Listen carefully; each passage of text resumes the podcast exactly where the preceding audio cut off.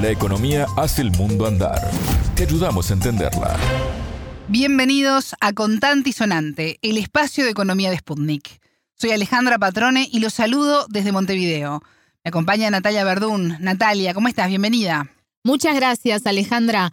Hoy vamos a profundizar en los motivos que llevaron a Panamá a decidir no alinearse con Estados Unidos y no bloquear el uso del canal para Rusia. El tema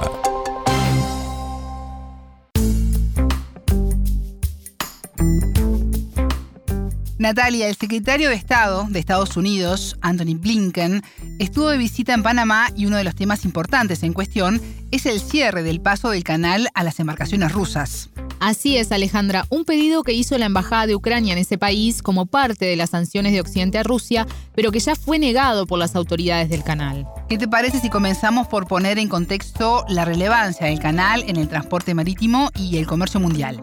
Bien, te cuento que por esa ruta que une los océanos Pacífico y Atlántico pasa el 3,5% del comercio marítimo mundial. Cada año en promedio 13.000 buques lo atraviesan. El año pasado, por ejemplo, fueron 13.342 según los datos oficiales del canal. Esta vía interoceánica, Alejandra, es utilizada por 170 países y conecta 180 rutas marítimas con destino a 1920 puertos. Decías que por allí pasa el 3,5 del comercio marítimo, pero ¿cómo afectó los años de pandemia a esta ruta? Bueno, parece que no mucho, porque el año pasado cerró con un récord. 516 millones de toneladas de productos y mercancías atravesaron los 80 kilómetros del canal, un incremento del 8,7% con relación al año anterior. Esto, Alejandra, en un marco de aumento de costos de los contenedores, que ya hemos visto en otros programas de Contante y Sonante, Alejandra, y una baja de la producción en varios sectores. Sí, datos importantísimos. Natalia, volvamos a la decisión de las autoridades del canal de no plegarse al pedido de cierre a los barcos rusos. En un comunicado el 3 de marzo decían, el canal sigue de cerca la situación actual en Ucrania, pero es una vía acuática de tránsito internacional permanentemente neutral. Así es, Alejandra, y esto tiene que ver con el principio de neutralidad que rige al pasaje desde 1977 por un tratado firmado entre el entonces presidente de Estados Unidos, Jimmy Carter, y el mandatario panameño Omar Torrijos para que justamente Panamá recuperara el control de la vía que hasta el 99 estuvo en manos de Estados Unidos. Bien. Este principio de neutralidad garantiza el tránsito seguro y abierto de las naves de todas las naciones tanto en tiempos de paz como en tiempos de guerra. La decisión, que fue ratificada por la ministra de Asuntos Exteriores de Panamá, Erika Mounes, tiene que ver con los lineamientos actuales de la política exterior panameña que apuntan a la defensa de sus intereses nacionales. Tomando todo esto, no habría posibilidades de que Panamá, más allá de los intentos de Estados Unidos, pudiera sancionar a Rusia bloqueándole el pasaje de sus barcos, ¿no? Esa pregunta justamente se la hicimos al panameño Richard Morales. Él es profesor de estudios en economía política de las universidades de Panamá, Tulán y Harvard. Él nos decía que ciñéndose al tratado sería imposible el bloqueo, pero que hay abogados que proponen otras versiones. Así nos lo comentó. La entrevista. Si se ciñen, como lo han hecho hasta ahora, la autoridad del Canal de Panamá y el gobierno a lo que establece el Tratado de Neutralidad, Panamá no puede legalmente sancionar utilizando el canal a Rusia o a cualquier otro estado beligerante que se encuentre en un conflicto. Sin embargo, hay abogados en Panamá que han avanzado la tesis de que pudieran emplearse sanciones sobre la base de la Carta de las Naciones Unidas, arguyendo que la neutralidad es un concepto desfasado y al tener el Tratado de Neutralidad un rango menor al de la Carta de Naciones Unidas. Ahora, de hacerse esto, el Tratado de Neutralidad, más allá de sus deficiencias, se convertiría en letra muerta, al convertir al canal no solo de hecho, sino de jure en un instrumento potencial de guerra, lo que es altamente peligroso para Panamá. Pero hasta el momento, la ACP ha afirmado la neutralidad del canal de Panamá.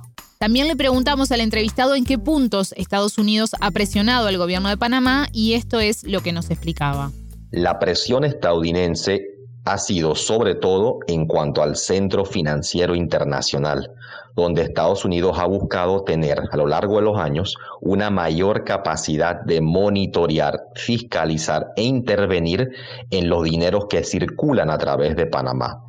Que se manejan a través de la banca panameña, a través de sociedades anónimas y que se invierten en distintos proyectos inmobiliarios. Y los antecedentes de esto son los Panama Papers y los Pandora Papers. ¿Y qué opina el especialista sobre los riesgos de impedir el paso de barcos rusos en el contexto de un conflicto? Bueno, Morales nos decía que si la autoridad del canal cambiara el enfoque al respecto, podría poner en riesgo el papel del canal y de Panamá en el mundo.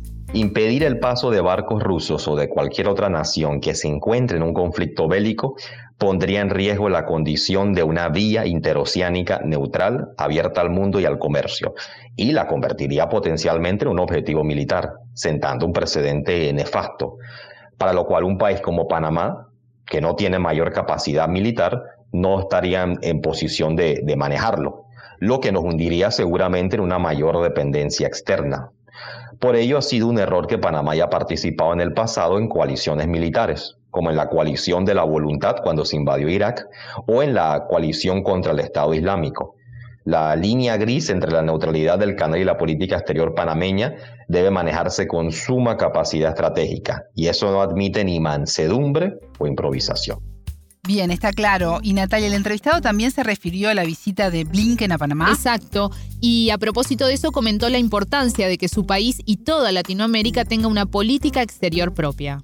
La visita de Blinken a Panamá tiene por objetivo alinear a los países latinoamericanos que hasta ahora se han mostrado en su mayoría neutros, por ejemplo Argentina, México, Brasil, al igual que gran parte de los países alrededor del mundo que también han mantenido esta neutralidad, por ejemplo China, India, Pakistán, eh, Arabia Saudita, Irán, Argelia, Egipto.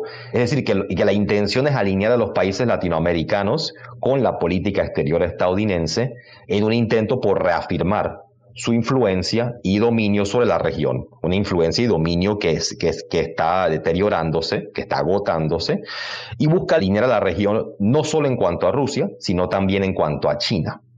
Por eso es vital que Panamá y Latinoamérica tengan una política exterior propia, independiente, que parte de la autodeterminación de nuestras naciones, de la integración latinoamericana necesaria y de los intereses de las naciones de la región, sin convertirse en socio menor de ninguna potencia.